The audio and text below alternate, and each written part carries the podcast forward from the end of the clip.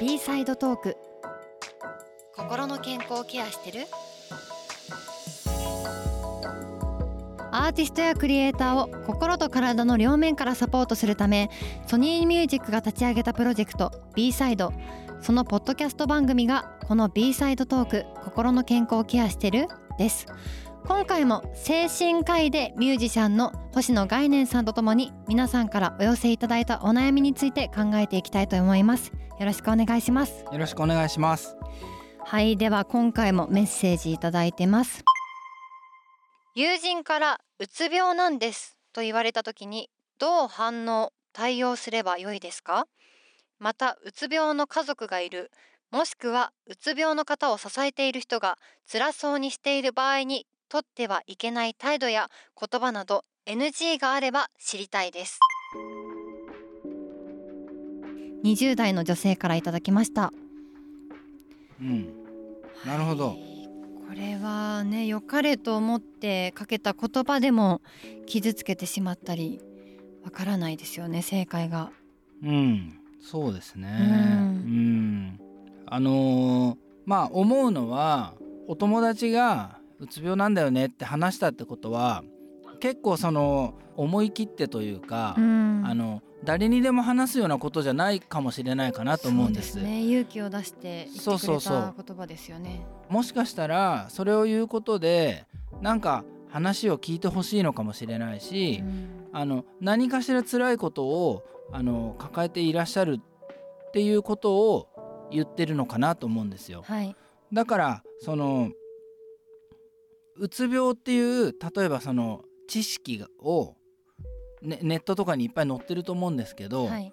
それに引っ張られる必要はないかなと思ってて、うん。その人が今どんなどんなことでどんな風にどれくらい辛いのかみたいなことをあのよかったら教えてよとかはい。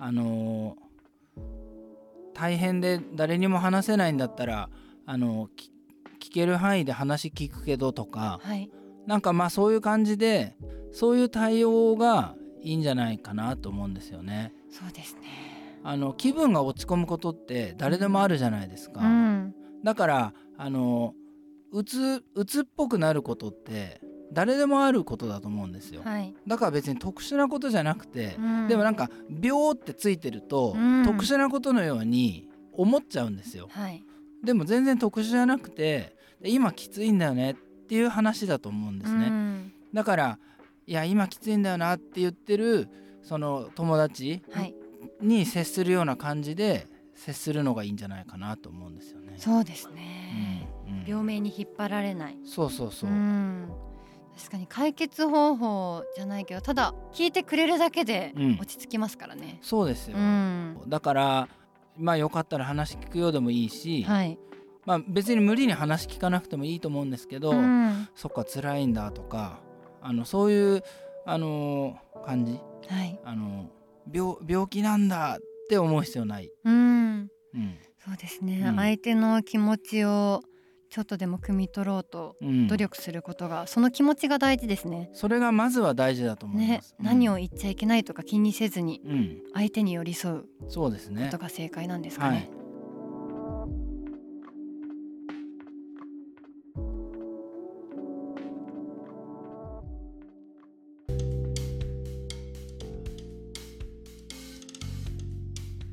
それでこのうつ病というか気分がすごい落ち込んで悩んでる方を支えてる人が辛そうにしてる場合っていうのもはい、基本的には同じだと思うんですよ。うん、辛そうにしてる人に対して何かを、うん、とししようかなって思ったらうん。やっぱりその辛さを辛さというその中はどんな姿をしてるのかみたいなその辛さの内容をあの聞かないとわからないじゃないですか、はいだからそれはわからないのうに、ん。いや気のせいだよとか、はい、あの例えばなんかどっか出かければ気分が晴れるから出かけろよみたいな感じでうん。それは結構決めつけちゃってることになるから、はい。まあ、たまたまそのアドバイスが当たればまあいいですけどなかなかこういやそういうんじゃないんだよなって思うとその辛そうにしてる人が結構孤立しちゃうっていうか、うん。あ分かってくれてないんだみたいな感じで。はい。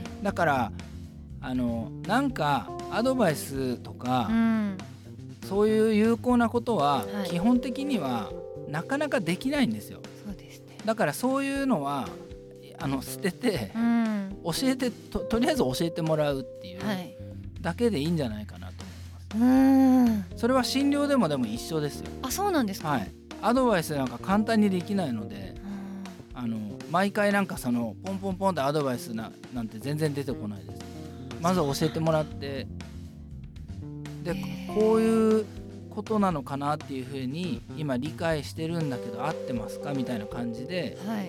こう常に教えてもらい続けるみたいな感じのことがほとんどなんですよ。自分の状況を知ってくれる人がいるだけで心の持ちようは変わるんですかね？変わればいいなと思ってます。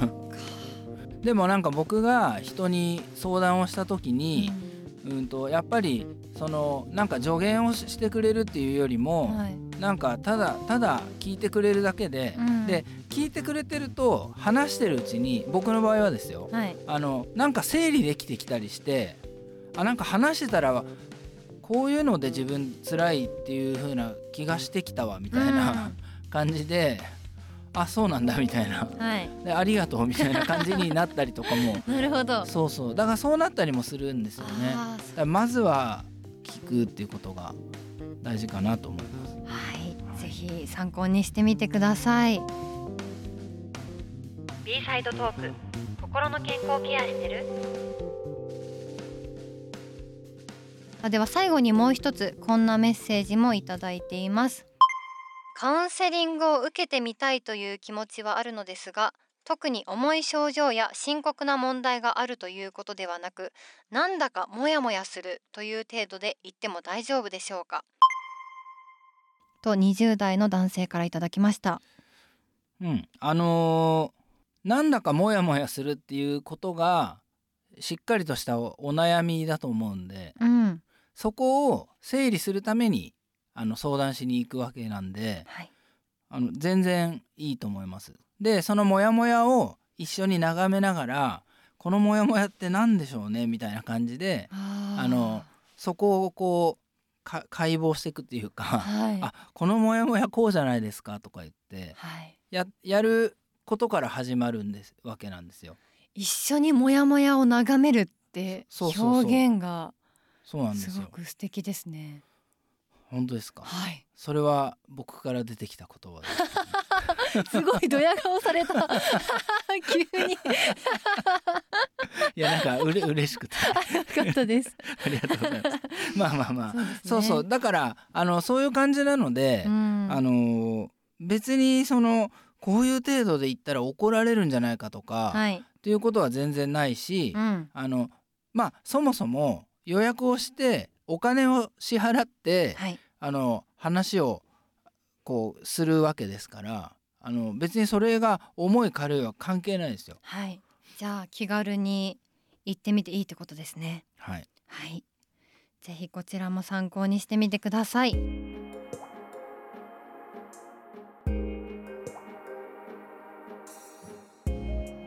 お送りしてきました。B サイドトーク心の健康ケアしてる。4回にわたって皆さんからのお悩みメッセージにお答えしてきました。星野さんどうもありがとうございました。ありがとうございました。他にもいろいろとお悩みメールをいただいていたのですが全部ご紹介できずに申し訳ありません。読ませていただくと本当にたくさんのお悩みがあるんだなと思いました。悩みがあることは特別なことではないのでぜひ一人で抱え込まずに相談できる誰かにお話ししてみてくださいそして番組では皆さんからの感想やメッセージお悩みもまだまだお待ちしておりますメールアドレスは b-side-info アットマークソニーミュージック .co.jp です番組の詳細情報の欄にも載せていますのでぜひお寄せくださいということでここまでのお相手は山崎亜美と星野概念でした。ありがとうございましたありがとうございました。B サイドポッドキャスト B サイドトーク心の健康ケアしてる？この番組はソニーグループ株式会社の協賛でお送りしました。